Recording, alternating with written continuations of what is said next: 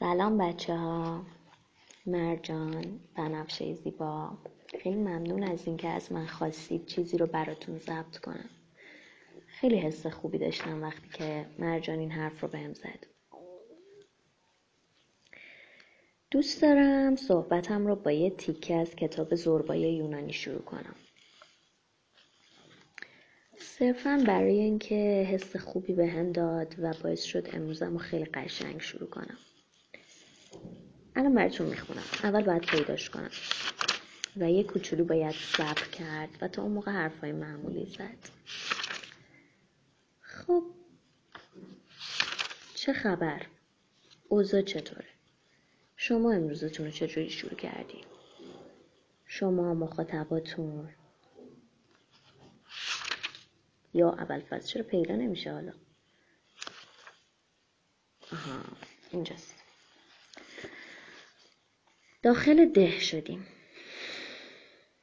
زنها بر آستانه در خانه های خود نشسته بودند و گپ می زدند. پیرمردها بر اسای خود تکیه زده و خاموش بودند. در زیر درخت اناری که پر از میوه بود پیرزن ریزنقش فرتوتی شپش های تن نوش رو می جست. در جلوی قهوهخانه پیرمردی با قد کشیده و قیافه متین و جمع و جور و بینی عقابی و با ریخت و حالت اربابی ایستاده بود. این شخص ما ماراندونی ماوراندونی ماوراندونی ریش سفید و معتمد ده بود که معدن زغال را به ما اجاره داده بود. او شب پیش به مسافرخانه بانو هورتانس آمده بود تا ما را به خانه خودش ببرد. به ما گفته بود راستی برای ما بسیار شرمآور است که شما در مسافرخانه منزل کنید. مثل اینکه کسی در این ده نیست که از شما پذیرایی کند. می‌دونید نمی‌تونم الان اینو بخونم. یعنی می‌تونم بخونمش ولی نمی‌تونم خیلی ازش لذت ببرم.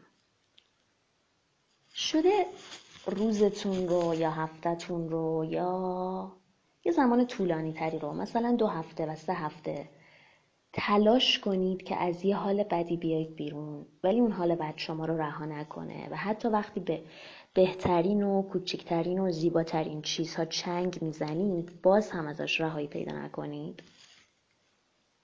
خب من دیروز یه اتفاقی برام افتاد و اون اتفاق حالا خیلی مهم نیست که چیه ولی باعث شد که دوباره حسود شم.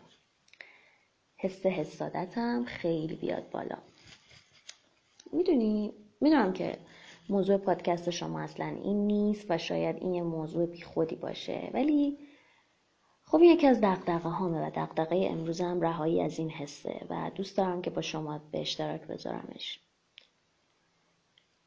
خیلی وقتا تو می‌دونی یه ویژگی بدی داری. یه ویژگی که باعث میشه از این زندگی لذت نبری. از این زندگی که پر از کسافته و پر از دروغه پر از بیماری و جنگ و قرنطینه و کسالته. ولی چیزهای کوچیک بسیار زیبا و خواستنی داره که باعث میشه تو اسمشو بذاری زندگی و دلت بخواد که ازش لذت ببری. در واقع خودتو سرزنش کنی از اینکه از این زندگی لذت نمی‌بری. و شده که اون ویژگی های بد رو بفهمید و سالها تلاش کنید. تلاش کنید که از بین ببرینشون ولی همچنان اونها سر جاشون ایستاده باشن. حالا نه به قوت قلب قوت قبل ولی خب این اتفاق افتاده باشه. مثلا من آدم حسودیم. یا مثلا من آدم عصبانیم. خشمی که همراه با نفرت توی من خیلی زیاده. و خیلی اوقات باعث میشه که دوستامو از دست بدم. به خاطر اون حسادته به خاطر اون خشمی که یهو میاد بالا. و من واقعا نمی‌دونم باید باهاش چی کار کنم. از تمام نیروهای مراقب بیرون از خودم همیشه کمک می‌گیرم. خیلی زیاد. خب اتفاق میفته مثلا آسمون اون روز خیلی قشنگتر از هر روز دیگه میشه. یا توی سوپری محلتون یه پاکت سیگار مجانی بهت میدن. یا باباتون روز مهربون تره یا قهوه‌ای که اون روز درست می‌کنی غلیظتر از هر روزه. اما حس تو همچنان سر جاشه و اجازه نمیده نه از اون قهوه نه از اون آسمون و نه از اون پاکت سیگار لذت ببری. نمی‌دونم الان باید بیشتر حس رو توصیف کنم یا گرفتید که چی میگم.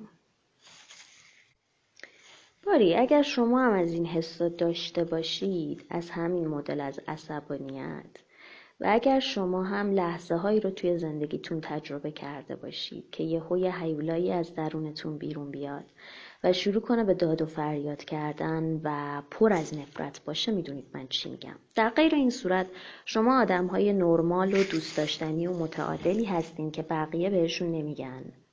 آدم های صفر و صدی یا دیوونه. دیوونه در واقع واژه خیلی سوء تفاهم برانگیزیه. این چند سال اخیر خیلی بعضی باش پوز میدن.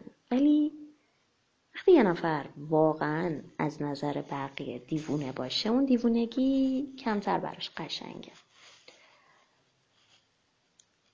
گاهی مخصوصا توی دعواها این حس رو دارم که یه آدمی از من میاد بیرون که در واقع خیلی ترسناکه و بسیار پرقدرته. و همه وجود منو در کنترل خودش می‌گیره و شروع می‌کنه خراب کردن هر چیز زیبایی که اطراف من هست و هر چیز نازیبا. روانشناسم سعی داره کاری کنه که من با چیزهای نازیبا کمی کنار بیام. حال بدم رو در اون لحظه تحمل کنم. و همینطور خودم. خودم خیلی تلاش کردم که این اتفاق بیفته. ولی مسئله اینه که ریموتم گاهی دست خودم نیست. حالا از اون خشمه که بگذریم در مورد حسادت هم همچین اتفاقی میفته. مثلا من الان به دوست نزدیکم یعنی در واقع صمیمیترین دوستم به دلیلی حسادت کردم. این حسه چجوریه؟ اینجوریه که حس می‌کنم؟ یعنی یه حس خطر خیلی زیاده و حس می‌کنم که اون آدم الانه که جای منو بگیره یا اینکه اون توانایی رو داره که من ندارم و من الان به دلیل کافی نبودنم ترد شدم. خیلی جالبه واسه خودم که می‌تونم انقدر دقیق این حسا رو توصیف کنم و انقدر ازشون آگاهی دارم ولی هیچ کاری برای کنترلشون نمی‌تونم بکنم. خیلی قور می‌زنم. ببخشید. خیلی خیلی. خیلی معذرت می‌خوام و خیلی هم بالای منبر رفتم. شاید همه اینا رو گفتم. نه برای اینکه به نتیجه برسم یا برای رسیدن به یه راه حلی. شاید گفتمشون برای اینکه صرفا دیوونه های اطرافتون رو توصیف کرده باشم یا باهاشون همدردی کرده باشم. با آدم های اطرافتون که غیر قابل درکن و شما رو ناراحت می‌کنن. و یا شاید اینا رو گفتم که با نقص هاتون همدلی کرده باشم. اون کوچولوهای بدجنس هیچ وقت از بین نمیرن. ولی اونها هم احتیاج به همدلی دارن. می‌دونی هیچ وقت تو نمی‌تونی دشمن تو درک کنی یا بهش حق بدی. اما شاید لازمه که این رو بفهمیم هممون که نقصای آدما خودشون رو هم اذیت می‌کنه. خب من نمی‌دونم امروز با این حال بدم چی کار کنم که بهتر شم. و مطمئنم که شما هم نمی‌دونید و این توقع هم توقع زیادیه. اما صرفا خواستم راجبش حرف بزنم.